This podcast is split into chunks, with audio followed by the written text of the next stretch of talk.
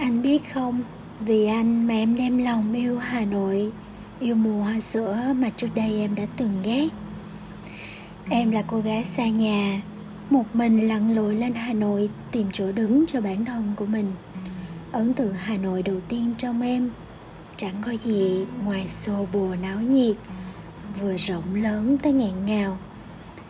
Nơi em sống không trồng hoa sữa nên em đã từng đóng kín cửa sổ mỗi dịp thu về.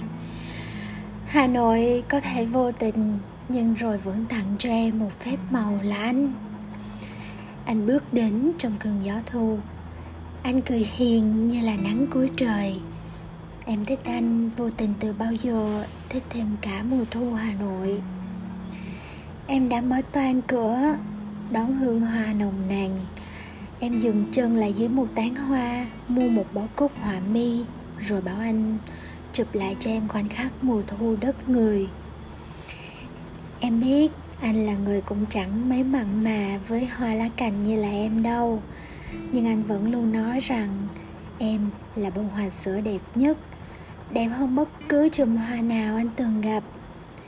Và có một điều em cũng chưa từng nói với anh anh nhỉ? Em yêu mùa thu lắm, vì mùa thu đẹp giống như là anh vậy.